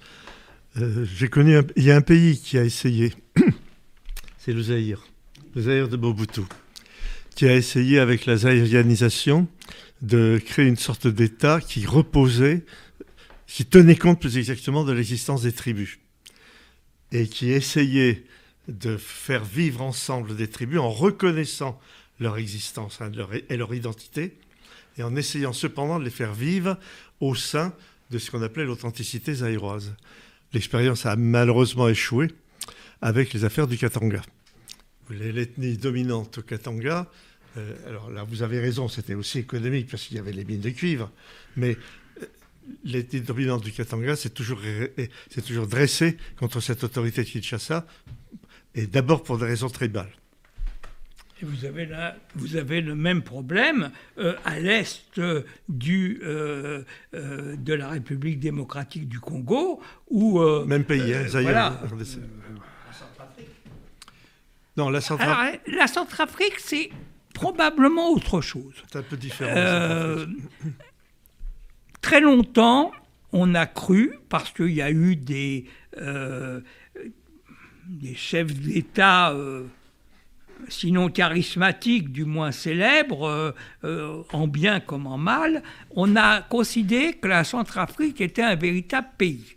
Bon, c'est vrai que aujourd'hui, on s'est rendu compte que la minorité musulmane de Centrafrique ne peut pas être tenue pour euh, euh, rien dans ce qui se passe en Centrafrique. On a mis du temps à comprendre que la Centrafrique n'était pas chrétienne euh, à 100%. Bon, on a compris l'importance des musulmans en Centrafrique. Mais même si des interventions militaires, d'abord françaises et maintenant russes, ont essayé de gérer ce problème de Centrafrique, il ne semble pas qu'on euh, soit arrivé à un état d'absence de tension, puisque perpétuellement, des petites révoltes existent par-ci et par-là. Donc, euh, est-ce que ces révoltes sont d'abord économiques? Est-ce qu'elles sont d'abord ethniques? Est-ce qu'elles sont d'abord religieuses? Je ne suis pas assez compétent pour faire le tri euh, dans cela. Ce que je constate, c'est que ces révoltes continuent à exister, même sous Wagner. Y a-t-il d'autres questions? Est-ce que vous me permettez de, dire deux anecdotes vécues, enfin pas vécues, il y en a une qui n'a pas été vécue, qui m'a été racontée. la première, je l'ai vécue personnellement. D'une part, sur la, ce qu'était la France pour les Africains il y a longtemps. Pas dans une lointaine galaxie, mais il y a longtemps quand même, à, vie humaine. Je me souviens que nous avions en dotation, c'est-à-dire c'est pas nous qui payons, nous avions en dotation, quand j'étais en, service au, Tchad notamment, un, un boy. On appelait, il fallait appeler les choses par leur nom, un jeune homme qui venait faire le ménage et qui s'occupait de la, lessive, de, de, repassage et de toutes ces histoires dans la chambre qui nous était attribuée. Et c'était juste quelques temps après l'indépendance du Tchad, et il y a eu les élections législatives. Et un jour, notre boy arrive, le visage en sang. Et rentre, c'était un rigolard, comme vous avez dit tout à l'heure, un, jeune homme rigolard, très drôle, très, très, qui travaillait quand il le pouvait, mais enfin qui était gentil. Et il arrive le visage en sang, et il nous regarde, il me regarde et dit Bon, maintenant, ça suffit. Il m'a dit, en me regardant dans les yeux d'un air très méchant. Tu vas aller voir le colonel et tu vas lui dire L'indépendance, c'est fini. Tu vas lui dire ça de moi, hein tu vas lui dire. Je dis pourquoi? Il me dit pourquoi? Parce que c'est les élections. Et ce matin, ils sont rentrés dans ma case et ils m'ont tapé pour que j'aille voter. Et ils m'ont tapé très fort. Alors moi, j'en ai marre. Tu leur dis au colonel, maintenant tu dis le colonel, l'indépendance, c'est fini. c'est joli. Véritable la, la France et l'Afrique. Pour moi, c'est ça. Deuxième anecdote que je n'ai pas vécue, mais qui m'a été racontée par quelqu'un qui était digne de foi parce qu'il fréquentait beaucoup le, palais présidentiel. C'est la relation de l'Afrique, des Africains, l'argent et le pouvoir. C'est celle-là, simplement. Je ne sais pas si c'est la même chose en France aujourd'hui, mais en Afrique, c'était assez imagé. Quand Mobutu Sese Keko Kukubagu Bozabanga était président euh, à vie et président fondateur à vie de la République euh, authentique du Zaïre, il y avait des ministres. Et à l'époque, les changements ministériels se faisaient en général en alimentant les crocodiles dans les marigots qui étaient à côté. Ce qui fait que les ministres étaient quand même assez inquiets et soucieux de savoir s'ils étaient bien en cours. Alors, un ministre avait raconté à cet ami qui me l'a raconté qu'une des façons les plus sûres de savoir s'il était toujours bien en cours auprès de Mobutu, c'était de demander une audience privée au président fondateur. vous demandez l'audience privée, vous étiez reçu, et là, le ministre disait euh, euh, euh, Monsieur Léopard, Léopard, est-ce que tu peux m'avancer 100 000 zaïrs? C'est le pays des trois Z, vous savez, le Zaïre, le, le le fleuve, le Zaïre le pays, le Zaïre la monnaie. Et pourquoi tu veux 100 000 zaïrs ben Parce que il faut que je marie ma, nièce, c'est la quatrième, et donc là je suis un peu à court en ce moment, et c'est un grand mariage, il faut une tribu, etc. Et le, demandeur regardait à ce moment-là le léopard. Si le léopard ouvrait son tiroir, sortait une liasse et tiens, marie ta nièce, et ne m'emmerde plus, tranquille, il était encore en poste pendant un certain temps. Mais si le léopard lui répondait ah, je n'ai pas d'argent à te donner en ce moment, j'ai des difficultés. Il fallait qu'il fasse très attention, c'est qu'il n'était plus bien en cours et qu'il allait terminer chez les crocodiles. je, termine. ça montre bien que l'Afrique, c'était très. C'est pour ça qu'on tombe amoureux de l'Afrique, parce qu'elle est très vivante, si je puis dire. Sur la coopération chinoise, j'arrêterai là. Une autre anecdote aussi. Quand les Chinois sont arrivés dans un pays d'Afrique, ils ont, ils, ont dit au président, vous avez des problèmes d'agriculture, nous allons vous aider. Nous allons faire venir des travailleurs chinois qui vont montrer aux travailleurs africains, dans la, coopération et la fraternité socialiste, vont montrer aux travailleurs chinois, aux, travailleurs euh, du coin, comment on fait pousser les bananes, les artichauts, les poireaux, les vinaigrettes, etc. Ils sont arrivés. Et ils ont été reçus en grande pompe. Et les travailleurs chinois ont commencé à creuser, ils ont fait les rigoles, ils ont fait les rizières, ils ont planté, ils ont fait pousser les arbres, les machins, etc. Et bien entendu, les fruits, et les légumes sont arrivés. Et alors, euh, ils ont montré, alors tout le, pays, le, président en question ne cessait d'avoir des louanges sur la, sur de, dire des louanges sur la coopération chinoise. Puis un jour, ils lui ont dit, bon, mais maintenant, ça y est, on vous a appris comment il fallait creuser, pour planter, pour biner, pour faire les rigoles. Maintenant, on vous donne les outils et c'est vous qui allez faire et c'est nous qui allons vous dire si c'est bien ou mal. Trois mois après, il n'y avait plus un Chinois dans le pays. Ils n'en voulaient plus. Bon, j'arrête là parce que je pourrais raconter ma vie pendant des décennies. Je voudrais quand même que vous avez parlé très librement, Jean-Paul Gourevitch, vous avez exprimé votre avis, vos opinions. Moi, ce que j'ai remarqué, c'est que vous aviez toujours un argument derrière vos propos. Vous avez toujours un chiffre, vous avez une expérience, vous avez euh, une donnée concrète à donner, vous avez fait œuvre, travail de statisticien, d'économiste, et de cela, nous en remercions beaucoup. Comme nous vous remercions aussi de ce que vous n'avez pas dit, mais tout ce que votre exposé était en filigrane, si nous ne gérons pas la menace que représente actuellement le continent africain, et j'entends tout le continent africain, depuis celui du Nord que celui du Sud, si, nous ne gérons, si nous n'apprenons pas, nous les Européens, à gérer cette menace, un jour, nous subirons cette menace, et je voudrais arrêter là. En tout cas, merci infiniment d'être venu vous exprimer aussi librement que vous le faites d'habitude chez nous.